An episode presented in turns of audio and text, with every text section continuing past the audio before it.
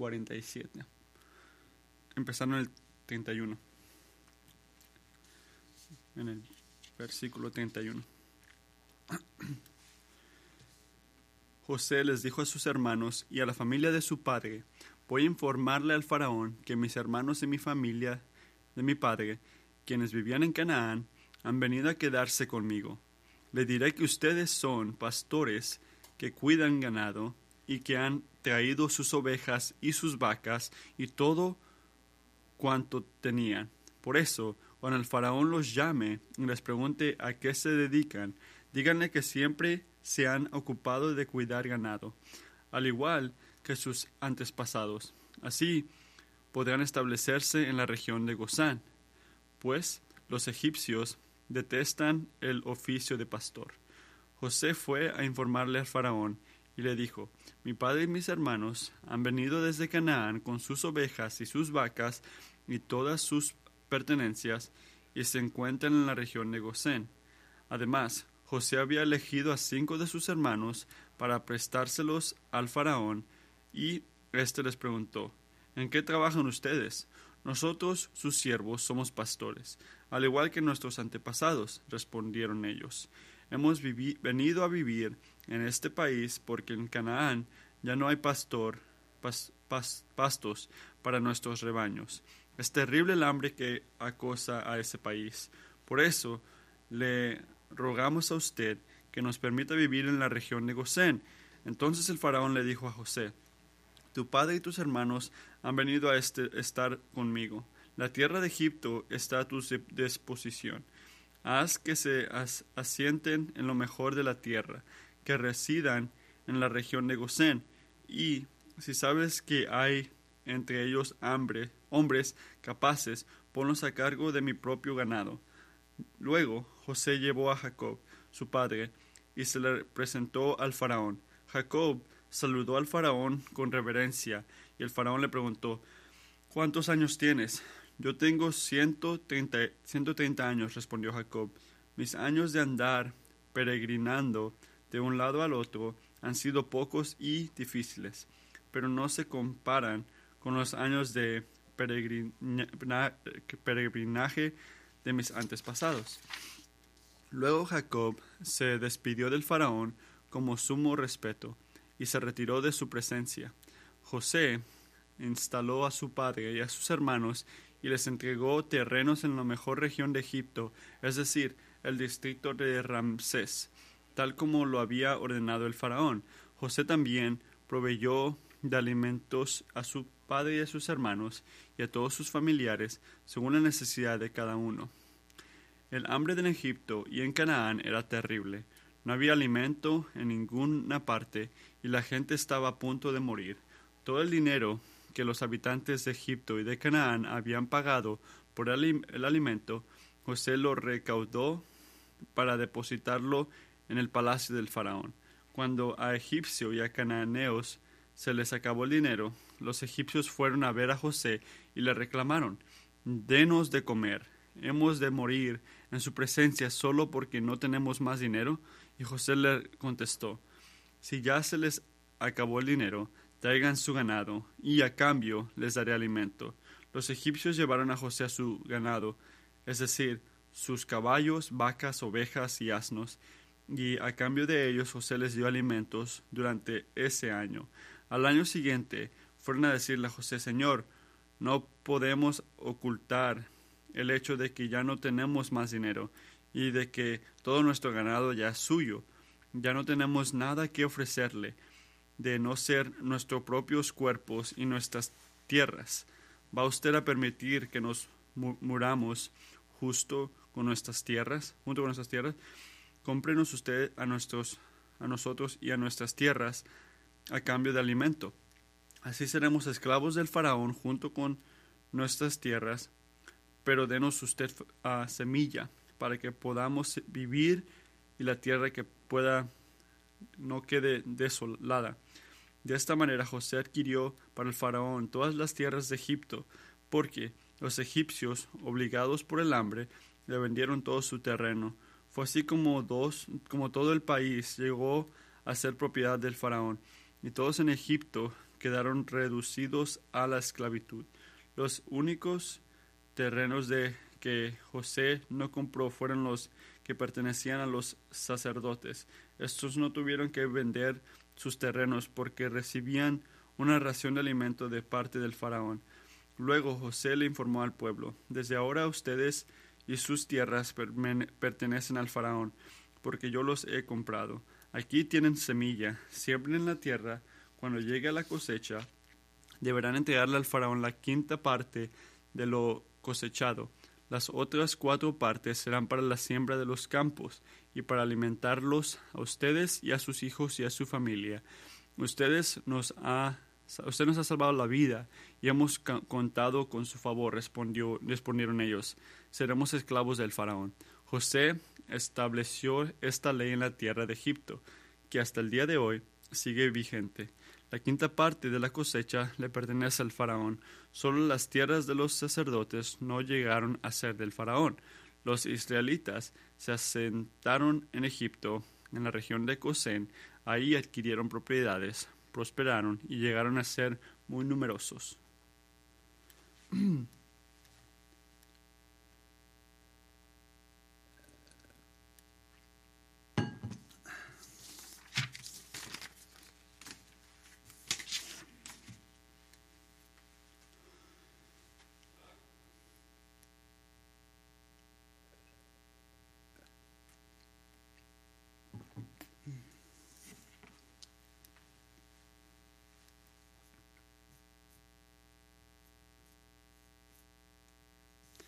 Padre mío, te pedimos que nos ayudes a ser diligentes, gente que hace.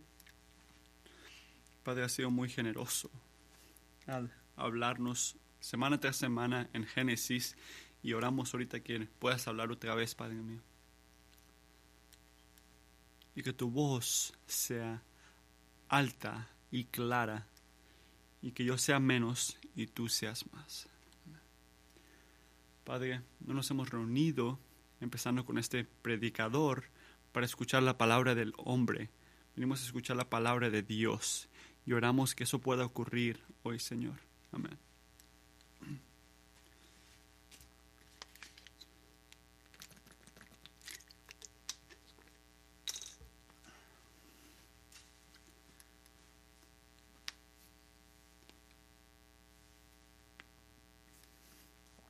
Amigo, hay gente que diría,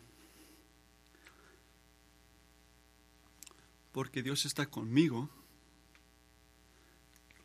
yo voy a ser rico en esta vida. Porque Dios está conmigo, yo voy a estar sanado en esta vida. Porque yo lo puedo en Jesucristo, no hay ningún poder en el cielo o en el infierno que puede pararme de ser sano, rico y prosperoso que yo estaba destinado a ser en esta vida. Voy a creerlo, voy a recibirlo y no voy a dejar que un humano o un, un espíritu se meta en mi camino. ¿Has escuchado eso antes? ¿Has dicho eso antes? ¿Has pensado eso? Hemos, podemos pensar en esto y lo hemos escuchado en diferentes maneras. Y me pregunto, ¿qué dirías tú al responder? ¿Cómo responderías? Si un amigo te dijo esto. Yo diría simplemente esto que ni salud ni riqueza en este mundo son indicadores del favor de Dios. Y continuaría. Porque es la altura de, de la falla. Es una mal representación de la palabra de Dios. Decirle a alguien que si están siguiendo a Jesucristo en serio, no nada más poquito, a medias, pero en serio siguiendo a Jesucristo, que Él te va a llenar de riquezas y de salud en esta vida. Esto es horrible decir estas cosas y muchos de ustedes saben que esto es una mentira. Lo sabes porque tú ves la diferencia entre el verdadero evangelio, la buena noticia de Jesucristo y todo lo que hizo para agarrarnos la salvación y la falsa este el evangelio que que dobla su verdad para que le, convenga a, a quien lo escucha. No es tan difícil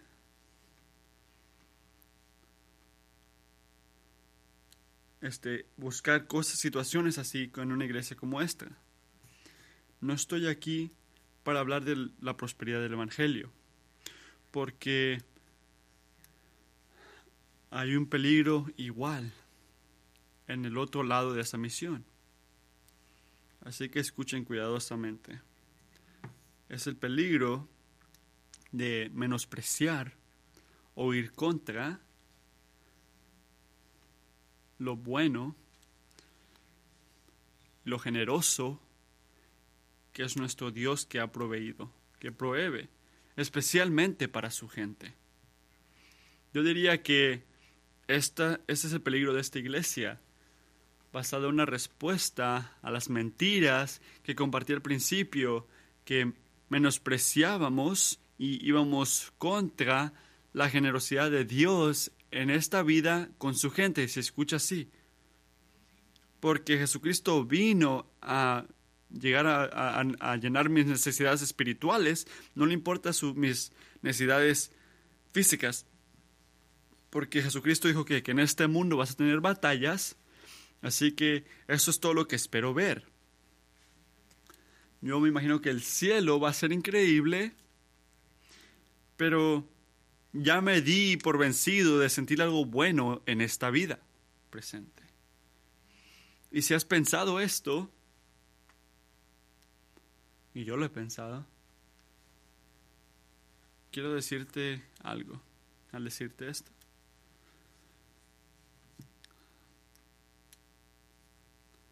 De repente estás intentando entender tu sufrimiento porque queremos hacer eso, queremos entenderlo, al crear un Dios en tu mente que no se ve nada como el Dios de la Biblia. Y eso es muy fácil hacer, crear tu propio Dios. Escucha quién es el Dios de la Biblia. Salmo 112. Aleluya. Alabado sea el Señor. Dichoso el que lo teme al Señor el que haya gran deleito en sus mandamientos. Sus hijos dominarán el país. La descendencia de sus justos serán bendecida. En su casa habrá abundante riqueza y para siempre permanecerá su justicia.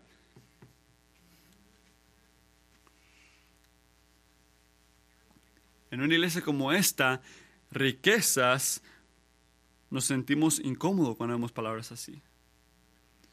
Pero notas que eso está en la Biblia, riquezas, bendición. Mateo 6, 31. Así que no se preocupen diciendo, ¿qué comeremos? ¿O qué beberemos? ¿O con qué nos vestiremos? Los paganos andan tras estas cosas, pero el Padre Celestial sabe que ustedes las necesitan. Más bien busquen primeramente el reino de Dios y su justicia, y todas estas cosas serás añadidas.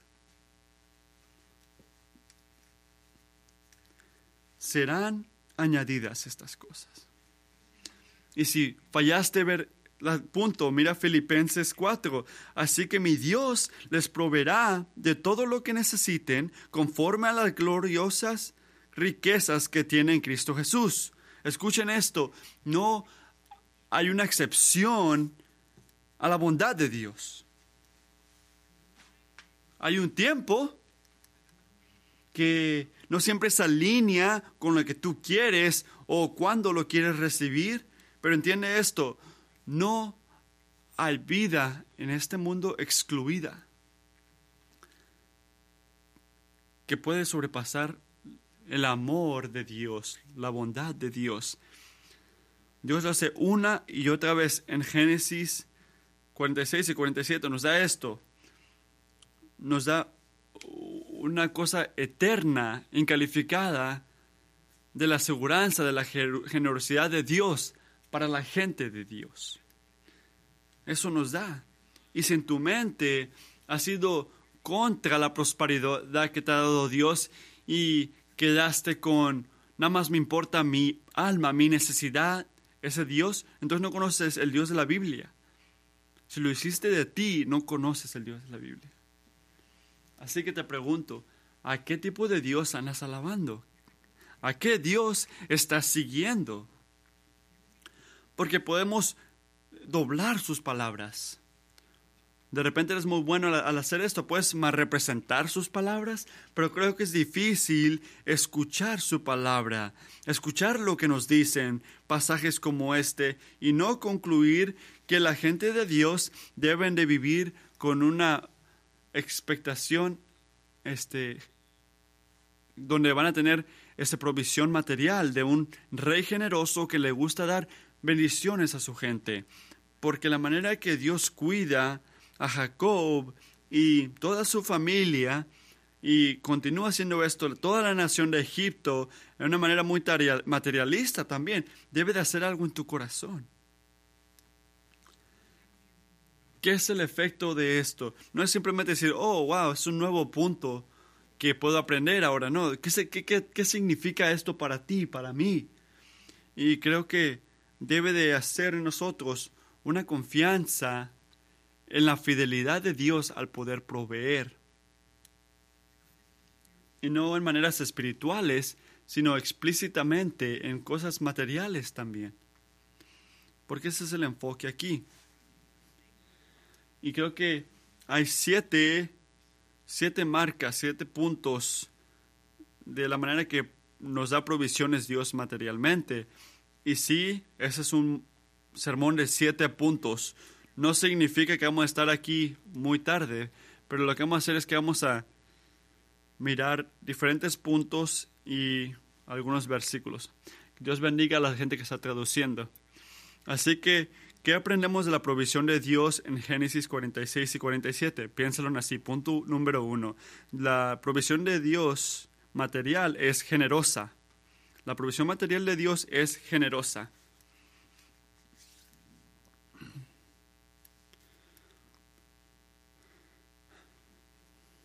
Así que, ¿qué, ¿qué, ha pasado aquí? Ha traído su familia de Canaán a Egipto, la ha invitado Faraón. ¿Qué hace José ahora? Establece una inmigración permanente para su familia en Génesis 46, 33, ¿qué dice? Cuando Faraón te llama y te dice, ¿a qué te dedicas? Tú tienes que decir, a mí me preguntaron eso, tienes que decir, yo este, cuidaba ganado, este, éramos pastores, para poder quedarte en la tierra de Gosha, porque cada este, este pastor es una, ah, lo odian la gente de Egipto. Después de pasar mucho tiempo estudiando esto, yo todavía no entiendo por qué los egipcios no quieren a los pastores. No sabemos claramente eso. Y también no sabemos si cuidar a, la, a, los animales era una cosa más respetada en Egipto que, que, guiar a los animales. Este, no entiende él por qué los egipcios no quieren a los pastores. Pero en Génesis 47.1, este, José habla con el faraón y dice que ninguno de ellos este, tiene como una ocupación ideal. El, el faraón entiende es una posición que no, es respetada, pero ese es el punto principal. Aquí vemos la aplicación. La familia de Jacob tiene nada con cual verse bien a sí mismos, cuidarse o tener mérito del faraón, menos la conexión que tiene con José. Y todavía faraón enseña que este, generosidad increíble, de manera muy práctica. Mira el versículo número 5. Dice, entonces el faraón le dijo a José, después de hablando cosas. Dice, tu padre y tus hermanos han venido a estar contigo. La tierra de Egipto está a tu disposición. Haz que se asienten en las mejores tierras de Egipto, que se residen en la región de Gosén. Y si sabes que hay entre ellos hombres capaces, ponlos a cargo de mi propio ganado. Y nosotros decimos, ¿qué es Gosha? Esa, en ese tiempo, esa era la tierra de los Ramses, que representa la parte este del, de, Egipto. Y en Génesis 45, donde José, versículo, versículo 10, expresa su deseo de llevar a su familia a Gosen, aprendemos dos cosas de Gosen. En primer lugar, viviendo ahí, va a mantener a Jacob y a su familia cerca de donde vivía José. En el segundo lugar, Gosen estaba perfecto para poder este, cuidar ganado, que era lo que hacían Jacob y su familia en ese tiempo. ¿Pero por qué? Porque tenía este, irrigación este, natural. Estaba, había este, tierra buena ahí. Y este lugar que dijo José al faraón en Génesis 47.1, este, los hermanos este, en Génesis 4 dijeron esto, hemos venido a vivir en este país porque en Canaán ya no hay este pastos. Así que ahí en, en van a tener pasto bueno también. Así que en este lugar, en Gosén, es la tierra, es la mejor tierra de todo Egipto para Jacob y su familia. Así que en otras palabras, no había nada mejor que le hubiera dado el faraón, porque no hay mejor tierra que existía en ese lugar. No le quitó esa tierra, no, no dijo, no, esa tierra es mía porque es muy buena. ¿Qué dice eso de la fidelidad de Dios al proveer? ¿Qué dice su generosidad? Nos recuerda que la provisión de Dios no es que nos da nada más para que podamos sobrevivir. No le damos, no servimos a un Dios que nos da nada más para poder seguir viviendo, muy apenas vivir. Él nos da generosamente, eh, nos da suficiente, abundantemente, en una manera material. Era exactamente lo que necesitaban para enriquecerse y, y, ser todo lo que Dios los había creado para hacer. ¿Y cómo conecta con nosotros esto? Como pecadores, escuchen esto, no merecemos la generosidad material de Dios, más que Jacob este, merecía la, de, la del faraón. No hay nada que puedas hacer, amigo, para tener mérito de tener la provisión material de Dios en tu vida. No hay nada que puedes hacer. Dios no te debe a ti, tú le debes a Dios. Y José, los hermanos de José, eran una, en versículo 34, este, abominación, porque los egipcios eran, este, no les, no les caía bien los pastores, y pecadores como nosotros, este, somos contra Dios, porque Él es un Dios virtuoso, justo, y a través de fe en Cristo y la unión espiritual en Cristo, ¿qué hace Dios el Padre? Si te ha unido con Cristo, ¿qué hace? Como dijo Josh, Él te ha dado este, generosidad espiritual y material en Cristo Jesús. Y te ha dado su palabra, una promesa de provisión para todas tus necesidades, que es más este, certa que la del faraón. Salmos este, 84, 11. El Señor es el Señor es sol y escudo. Dios nos concede honor y gloria. El Señor brinda generosamente su bondad a los que conducen sin tacha.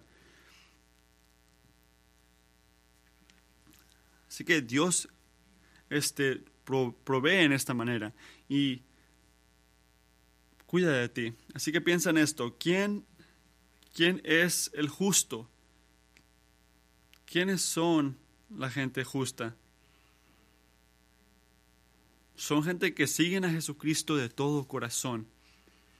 Así que, ¿qué tipo de provisión ha prometido Dios a la gente justa que sigue a Cristo así? La mejor provisión que te puedes imaginar en toda manera. Esa es la promesa espiritual y material. En otras palabras, cristianos, si estás unido con Cristo en fe, Dios ha prometido que no te va a quitar nada bueno. Él está contento con nada menos que lo mejor para sus hijos, igual como tú quieres lo mejor para los tuyos. Y Él tiene este, cosas ilimitadas en sus manos para darnos. No es algo que nos da suficiente para seguir vivos o para seguir viviendo bien. No, Él nos da generosamente. Generosamente. No nos quita nada bueno a la gente que anda con Cristo. Punto número dos. También es este, consoladora. Su provisión es generosa, pero también es consoladora. Así que cómo pensamos en lo bueno que es Dios. Hay que ser honestos. ¿Cómo pensamos? Pensamos, este, interpretamos este, batallas físicas, batallas este, materialistas, como una señal que Dios nos, no nos ha bendecido. Y la prosperidad física y material, bendiciones materiales, como una señal de que Dios nos está bendiciendo. Así que si tienes todas las cosas que tú sientes que necesitas, Dios te ha bendecido. Y si no tienes las cosas que tú sientes que necesitas, no te ha bendecido Dios. Es una o la otra. O estás sufriendo y no te ama Dios, o estás prosperando y Dios te ama. Hace pensar. Porque siempre estamos buscando una cosa que no requiere fe para decirnos que Dios nos ama. Es una o la otra. Así que cuanto nuestras fortunas en un mundo quebrantado, porque van a fallar, empezamos a llamarle a la gente y hacer juntas con los pastores, porque queremos saber qué tengo que hacer para estar en las manos de Dios otra vez o con buena este, forma con Dios. Dame, dame lo que tengo que hacer, porque necesito su ayuda en este momento, hace pensar. Hay todo tipo de problemas en esta manera de pensar, empezando con el punto de que nunca podemos merecer la bendición de Dios espiritual o física. Solamente podemos recibir la bendición de Dios como un regalo de fe, más en el punto siguiente. Pero en este punto de aquí, lo que quiero enfocarme en este momento, lo podemos ver en capítulo 47, versículo número 9, en cómo responde Jacob al faraón. Porque el faraón le pregunta, le pregunta ¿cuántos años tienes? En manera este, egipcia. Y Jacob le, responde, mis años de andar peregrinando de un lado a otro son, han sido pocos y difíciles, pero no se comparan con los años de peregrinaje de mis antepasados. Así que, ¿qué está diciendo? Yo he vivido mucho tiempo, pero he tenido una vida dura, difícil, pero donde Isaac y Abraham vivieron de casi 180 años, yo solo he vivido hasta 130 años. Mucho, mucha batalla, dificultad. Pero cuando leí eso, ¿sabes qué pensé? Jacob, ¿dónde está tu fe? ¿Dónde está tu fe? Dame algo que pueda predicar. Ha estado difícil, pero Dios ha sido bueno. O he sufrido mucho, pero al final Dios trabajó todo para mi bien. Y después me llegó. Está diciendo la verdad.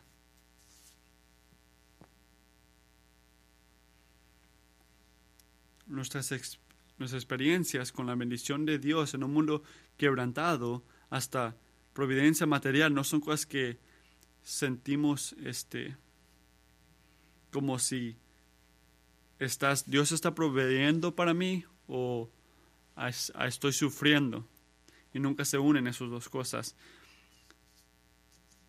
Dios provee y, y tengo la provisión de Dios en medio de mi sufrimiento. Son cosas muy diferentes. Así que piensa en esto.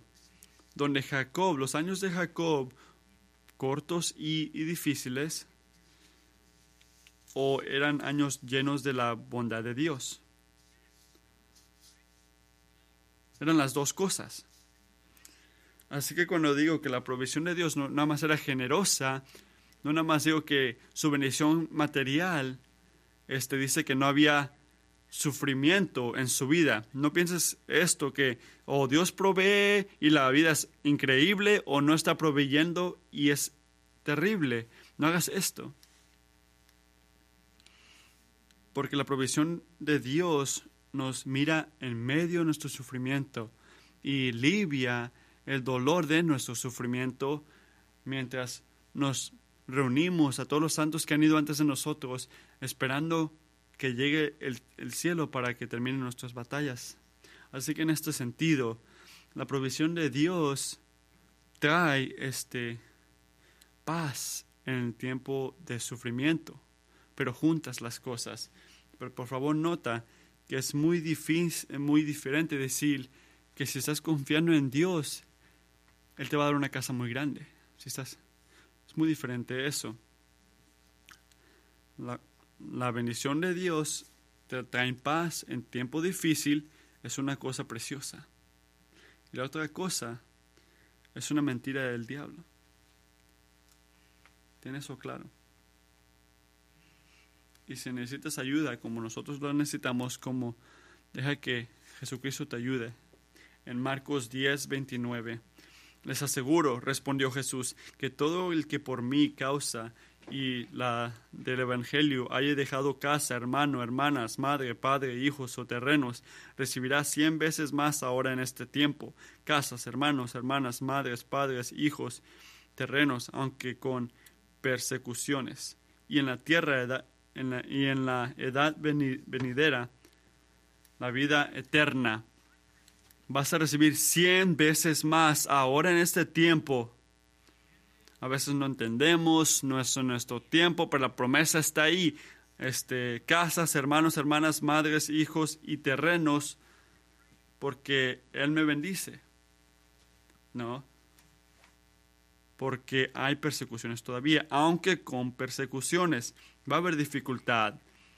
Y en el tiempo que viene, en la tierra que viene, venidera, la vida eterna. Es generoso y Él cuida de nosotros Así que el punto uno, generoso, segundo, consoladora y el tercero, mediadora. Y simplemente significa que viene a través de un canal. La provisión de Dios no viene independientemente o cuando estás solo. Y dije esto hace un tiempo cuando dije que la familia de Jacob solo recibe esa posición en la tierra de Gosén por su conexión con quién? Con José. La bendición de Dios no nada más vino directa, vino a través de José. Mira el versículo 11. Dice, este José instaló a su padre y a sus hermanos y les entregó terrenos en la mejor región de Egipto, es decir, en el distrito de Ramnés. Así que se lo, se lo dieron. Y lo mismo es con la relación de Jacob con el faraón. Dios no bendició al faraón independientemente. ¿Cómo bendició al faraón? Lo bendició a través de Jacob. Mira el versículo 7 dice, luego José llevó a Jacob, su padre, y lo presentó al faraón. Jacob saludó al faraón con reverencia. Y otra vez en versículo 10, luego Jacob se bendició del, despidió del faraón con respeto y se retiró de su presencia. Y sabes que esa es la promesa que Dios le hizo a su abuelo Abraham en Génesis 12:3, que en ti y en tu familia, tu descendencia, todas las naciones del mundo serán bendecidas. Jacob está dando la bendición de Dios a una gente pagana, como José está bendiciendo a Jacob y su familia. Y en la provisión de Egipto ves lo mismo. Mira el versículo 25.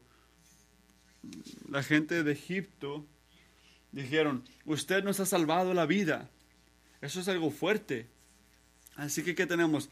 Tres ocasiones donde las bendiciones de Dios eh, ocurren a través de alguien y gracias a Dios por ese ejemplo. ¿Por qué alabar a Dios? Porque eso es exactamente cómo llegan las bendiciones de Dios a su gente hoy, a ti. Y no descansamos, no las quitamos, perdón, de la mano de Dios. No, Él no las da. ¿Qué tengo que hacer, pastor, para regresar al tren de la bendición? No, ponte a llorar, ten esta, esta toalla. No hay nada que puedas hacer. Nada que puedas hacer no puedes agarrar la bendición de Dios. No es como si oras suficiente, si te tomas tiempo individual no- y, y amarras a Dios en una silla y dices, dame mi bendición. No puedes hacer eso.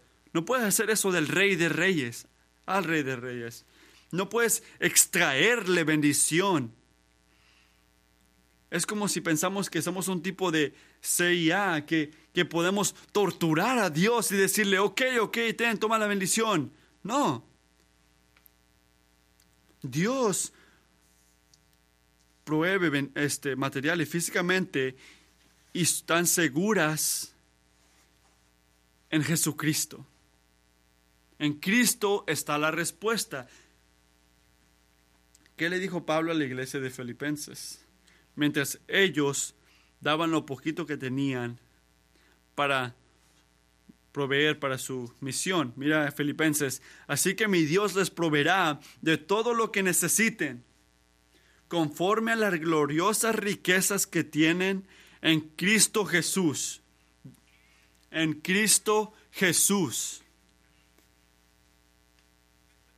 Pero nota esto, no está diciendo que mi Dios va a proveer todas tus necesidades y, y te va a dejar que tú te la averigües materialmente. No, Él te va a dar toda necesidad. No detuvo nada ahí, espiritual y material. ¿Y dónde puedes buscar estas provisiones? ¿Cómo nos llega? Llega a través de Jesucristo. Así que si eres cristiano, hay que ponernos prácticos. ¿Qué haces si ahorita mientras estoy predicando, yo tengo una necesidad muy grande, material en mi mente, y espero que llegue en esta ilustración para saber qué hacer? Yo no sé qué es, pero te voy a decir qué tienes que hacer. Llévasela a Jesucristo, compartiéndosela a través de oración. Eso es lo que tienes que hacer.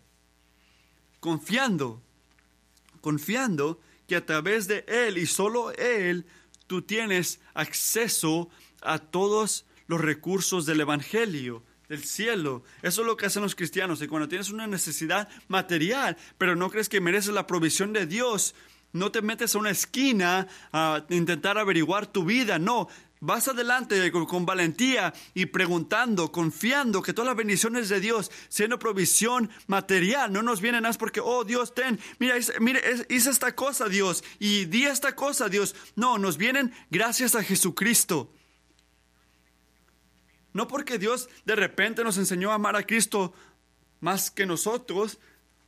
Oh, si no amas a Cristo, no, no, no te voy a dar nada. No, porque Jesucristo, el Hijo de Dios, no pudo ser más perfecto en los ojos de Dios.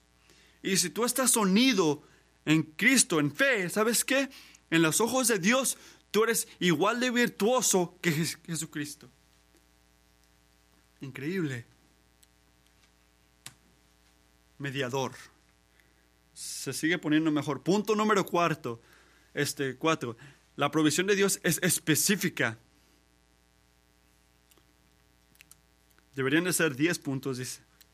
Versículo 12. José también proveyó de alimentos a su padre y a sus hermanos y a todas sus familias según la necesidad de cada uno.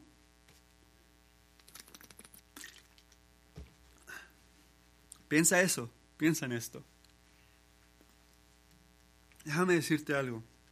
Como un esposo quiere proveer para su esposa y como un padre quiere proveer para sus hijos y como un pastor, cuando estoy en vacación también pensando en cada uno de ustedes y quiere proveer para ustedes como yo pueda,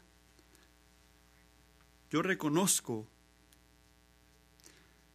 que la batalla de con- confiar en la provisión de Dios, incluyendo la, la- la material, no se trata nada más de que Dios va a proveer para mí, pero también confiar en que Él va a proveer para toda la gente que amo, que, que quiero. ¿Sabes lo que estoy diciendo? Los padres jóvenes aquí, y me encanta cuando una pareja joven viene y luego agarras al padre este, individualmente y se agarra a decir que no sé cómo lo voy a hacer. Y exactamente, no puedes hacerlo. Necesitas la provisión de Dios. Así que, ¿qué aprendemos de la provisión de Dios del versículo 12? Versículo 12 nos recuerda que la provisión material de Dios fue muy material esa necesidad. ¿Qué es? Es perfectamente detallada en las necesidades de su gente en cada parte de su vida. Y en este tiempo necesitan, necesitan comida. Casado, divorciado, joven, viejo, todo. Dios cuida y te provee para ti. Y no nada más le da esta bendición a, un tipo de persona. La provisión de Dios, este Dios cuida, cuidó a su, a su padre en este tiempo. Él cuidó a sus hermanos. Ellos tenían muchas necesidades para, su, para la, las casas de sus padres, de, su padre, perdón, es decir, todas sus familias, todos los este, esclavos que tenían, a toda esa gente. él los alimentó y a todos sus dependientes, a sus hijos. La provisión de Dios es tan específica. Tu necesidad no, no, es una cosa que Dios sabe generalmente. Dios sabe los detalles, Él sabe las dinámicas, igual como José, a través de José, proveó en manera muy detallosa, haciendo alimentos para toda la gente de Dios que tenía una necesidad. Igual, en Cristo, Dios va a proveer específicamente para ti, en todos los detalles de tu vida. Él está en todo. El punto número cinco, la provisión material de Dios es precisa, un tiempo preciso. Mira el versículo 4, capítulo 47. Este, los hermanos este, hemos venido a vivir en este país porque en Canaán ya no hay pastos para nuestros rebaños. Es terrible el hambre que acosa a ese país. Piensa en esto. ¿Cuándo proveyó Dios este material? Este, materialmente a la gente de Dios, a su gente, fue A, 2.5 años de que llegó la escasez para que puedan estar aferrados a la bendición, o fue B, después de que sufrieron dos años y estaban enseñando su dependencia completa en Dios. Estaban dependiendo en Dios. ¿Qué queremos que haga Dios en nuestras vidas? Hay que ser honestos. Queremos que Dios provee en una manera que nunca tengamos una necesidad material. Eso es lo que queremos. Pero, ¿qué le gusta hacer Dios? No lo que queremos, lo que necesitamos. Él le gusta llevarnos a un punto donde estamos alerta de nuestras necesidades, en un lugar donde reconocemos que estamos dependiendo en Él que provee estas cosas. Él nos gusta, Él le gusta este, vernos, este, confiar en Él, no en nosotros mismos. Y nos hace esperar. Esos dos años de espera, este, no era un tipo de de, acuso o abuso. Dios estaba esperando el tiempo perfecto para tener su provisión, para cumplir su plan perfecto. Y nota que su tiempo enseña que estuvo perfecto. Eh, no era un momento muy tarde o un, momento muy temprano. Mira versículo 8. Mira lo difícil que estaba la cosa en casa después de que Dios los trajo a Gosha. No había comida en toda la tierra porque el hambre estaba severa, así que la tierra de Egipto y Canaán estaban ahí por, porque este, por cómo eh, José se preparó en ese tiempo. Y José este, adquirió toda la tierra de, de Egipto y de Canaán porque la gente necesitaba seguir comiendo. Ya iban a morir todos y se iba a terminar ese tiempo. El tiempo perfecto, preciso, sacó Dios a Jacob y su familia de Canaán. Dios sabe las necesidades que tienes y está igual en tu, en tu momento ahorita. Él está cuidando de ti. Y en el tiempo perfecto, en la manera perfecta, Dios va a proveer para ti también. Puedes confiar en esto. Punto número 6. La provisión de Dios es universal. Universal toda esta sección del medio, 16 a 26 o algo así, explica cómo Dios usó a, José y la comida que, dio, que aguardó para el faraón antes de la hambre. Él usó todo esto para preservar la vida de la gente de Egipto. Así que piensa en esto. Cuando todo su dinero se fue, Dios este, los dejó que den su tierra, sus animales y al final hasta sus cuerpos físicos para ser esclavos, para recibir comida y, este, semillas. Y pidió otra cosa, tienen que regresarle 20% de sus comidas o, o de los ganado, lo que ganen, al faraón. Y 80% se lo quedaban ellos. Así que, es, y, si ves la- la historia, eso no fue mucho, porque antes cobraban 30%. Así que, eh, el versículo 25 se ve su gratitud. Así que, ¿por qué se toma tanto tiempo Génesis? Porque esos son muchos versículos en la provisión de Dios para la gente que no lo alababan a Él. Eran paganos los egiptos, no, no creían en Dios, no servían a Dios. Si ves el siguiente li- libro de la Biblia, ¿qué le hacían a la gente de Dios? Los hacían esclavos en una manera horrible, así que me quedo pensando, hambre, ¿ah? Tenían hambre. ¿Por qué no bajamos tus números para que no le pueda hacer nada a mi gente? No hace eso Dios. ¿Pero por qué? ¿Por qué bendeciría Dios a la gente pagana que no lo siguen? él? ¿Por qué Dios bendice a pecadores como nosotros? Salmo 145, 9. El Señor es bueno con todos. Él se compadece de toda su creación. Mateo 5, para que sean hijos de su Padre que está en el cielo. Él hace que salga el sol sobre los malos y los buenos y que llueva sobre justos e injustos. Lucas 6, ustedes, por el contrario, amen a sus enemigos, háganle bien y denle prestado sin esperar nada en cambio. Así tendrán una gran recompensa y serán hijos del Altísimo, porque Él es bondadoso con los in- ingratos y con los malvados. Hay un carácter con la provisión de Dios en esta manera. Y todavía eso no significa que Dios provee para todos igualmente. Hay que mirar el punto número 7. La provisión material de Dios es práctica, particular. Es particular. Dios, dos preguntas para ti. ¿Somos quebrados todos? Sí. No me importa la cultura que tienes, donde vives, todos somos quebrantados. Pregunta número dos. ¿Somos todos igualmente bendecidos? No. No.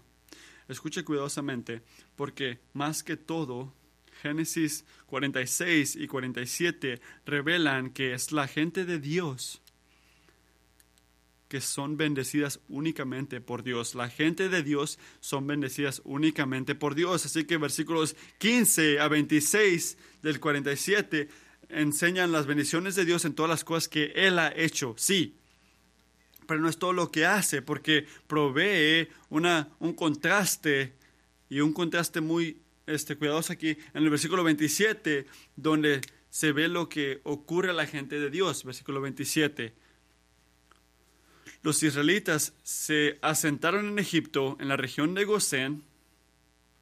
Allí adquirieron propiedades, prosperaron y llegaron a ser muy numerosos.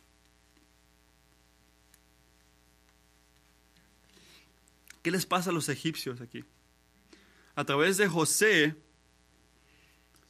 el Señor cuidó sus vidas. Ellos sobrevivieron.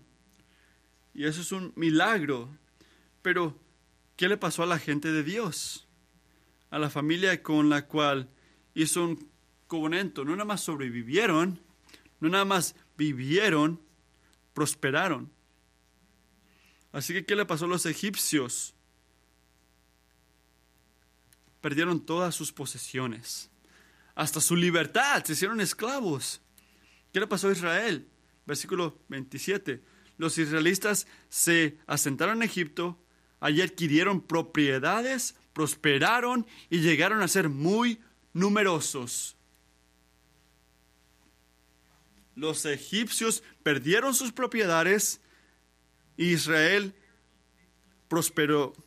Y el contraste aquí entre los egiptos este, la única diferencia fueron los, este, los, ¿cómo se llama? Los pastores, los egipcios, este, que, que, que la tierra no se hizo los, del faraón. Así que, ¿qué hace esto en la comparación de toda la tierra de Israel? La hizo una nación de este. Déjenme buscar la palabra. Y después de un tiempo, Dios este, anunció este, lo que había revelado en este, en este capítulo. Éxodos dijo que tú, Israel, serás para mí un, un reino de, de, pastores, de, de, gente mía y una nación este, bendecida por mí. Así que en Egipto era una relación que esta gente tenía con Dios que, que cuidaba su tierra, porque Israel este, es una relación que tenía con un verdadero Dios que no nada más cuidaba su terreno, pero seguía prosperándolos en medio de este del sufrimiento. Y nota esa parte en el versículo 27 que este, eran prospera, prosperaron y este, se multiplicaron. ¿Sabes dónde vimos eso? En Génesis 28, que y dijo Dios a, Adán y Eva, sean este, fructerosos y, y multiplíquense. Así que, ¿qué está ocurriendo ahí? Dios está gritando, diciendo este, que en medio de, este, sufrimiento, de libertad, perdiendo libertad, este, mi gente van a prosperar. Estaba hablando ahorita de los sacerdotes, que le quitó tierra a, a toda la gente menos a los sacerdotes. Este, a, a, toda la gente perdió su tierra en Canaán y en Egipto, pero los sacerdotes no. Nada más quería decir la palabra correcta. Así que está diciendo que Dios proveó para su gente. No nada más sobrevivieron, ellos este, prosperaron. Y una y otra vez, este, si lees todo este libro, ¿A quién le va bien? Con los virtuosos, los justos, la gente de Dios.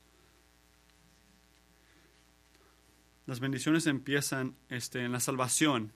Y eso es suficiente para alabar a Dios, ¿no? pero no para ahí, incluye, incluye expresiones este, de bendiciones materiales y físicas, igual como le hizo Israel. Me encanta esto que, que leyó Josh, que no era ni planeado, de segundo de Corintios. Mírenlo otra vez. ¿Y qué dice? Ves que los corintios que estaban llamados por Pablo para seguir a Jesús en esta vida de dar radicalmente, ¿qué promete Dios ahora? Versículo 8. Y Dios puede hacer que toda gracia abunde para ustedes, de manera que siempre, en toda circunstancia, tengan todo lo necesario y toda buena obra abunde en ustedes. Y esta es una promesa de qué? bendición material, bendición física. Cuando eres fiel al servir al Señor, Dios es fiel al proveer para nosotros. Este es el punto. Proverbios 3. Honra al Señor con tus riquezas y con los primeros frutos de tus cosechas, así tus graneros se llenarán a reventar y, toda, y tus bodegas rebosarán de vino nuevo. Así que, ok, voy a, dar, tenemos que dar este, con un corazón este, alegre. No nos da para hacer mucho de nosotros. Nos bendice para hacer mucho de Él, para darle la gloria a Él. Y las riquezas que nos da nosotros es este lo que espera de nosotros. No te ha bendecido para hacerte a lo que, oh, quédatelo todo tú. No, Él te bendice para que puedas dar también alegremente como Él lo hizo contigo. Pero el punto de todos estos capítulos 47, 46 es que a Dios le encanta dar bendiciones materiales a su gente de una manera que los separa como gente única que reciben el amor del Padre que nos da. Así que para terminar, si eres cristiano, te llamo que recuerdes esto tu Dios no te creó por una especie de fruto espiritual, traducción. La alma es buena, la provisión esta no importa. No, no, esto no es lo que estoy diciendo. Él te creó como una alma para satisfacción y gozo en Él y en todo lo que Él ha hecho. Así cuando el Señor te provee, te, te, te da prosperidad, ¿qué tienes que hacer? Señor, ella me recuerda que esas cosas no importan. Este, gracias por Jesucristo.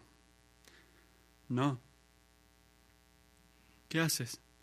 Humildemente las recibes como un regalo generoso, específico, en tiempo perfecto y particular.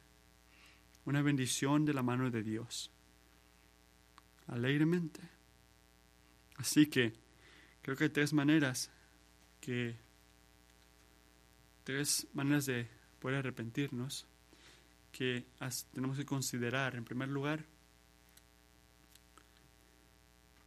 al grado que tú has ido contra o no has visto la provisión de Dios para todas tus necesidades materiales, tienes que arrepentirte.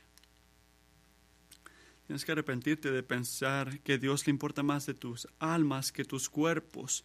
Él le importa todo, cada parte de ti, porque Él te creó a ti, Él te creó completamente y en Cristo Él te ha este, cuidado a ti, te ha traído a Él más. Y donde has dudado, donde Dios ha sido bueno, el tiempo, lo específico que es, la generosidad, también tienes que arrepentirte. ¿Por qué? Porque cuando vas, cuando no confías en esto, estás yendo contra lo que Dios este, quiere y quieres ser tu Dios este, y, y, que sea tu tiempo y a tu manera. No, confía en Dios. En tercer lugar, otra manera que de repente tenemos que arrepentirnos, si tú has intentado merecerte la bendición de Dios, al lugar de confiar en Jesucristo, que libremente te dé todo lo que tú necesites, también tienes que arrepentirte. Porque a través de tus trabajos que se sienten tan bien para ti, has, has hecho de Dios un tipo de genio, al lugar de confiar en Él como el Salvador que es. Servimos a un Dios fiel que le encanta ser bondadoso con su gente. Así que te dejo con Salmos 31, 19, digo esto y de aquí vamos a cantar. Cuán grande es tu bondad, cuán grande es tu bondad, que, que atesoras para los que te temen, y que a la vista de la gente derramas sobre los que en ti se refugian. Hay que orar. Jesucristo, estamos tan agradecidos, tan agradecidos, Señor.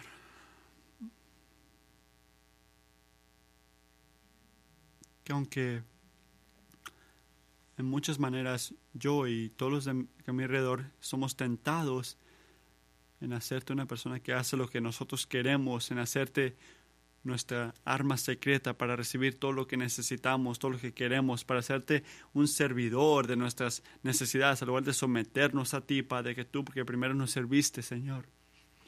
Estamos tan agradecidos que, aunque esa es nuestra tentación, que no respondes al decir, ¿sabes qué?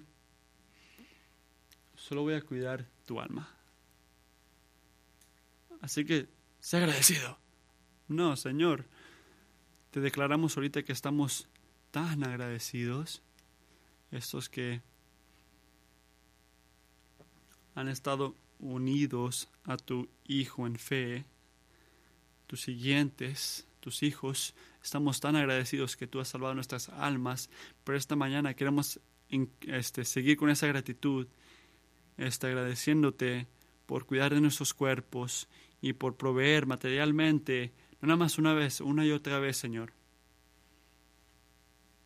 por tantas cosas materiales, Señor. Padre, te alabamos.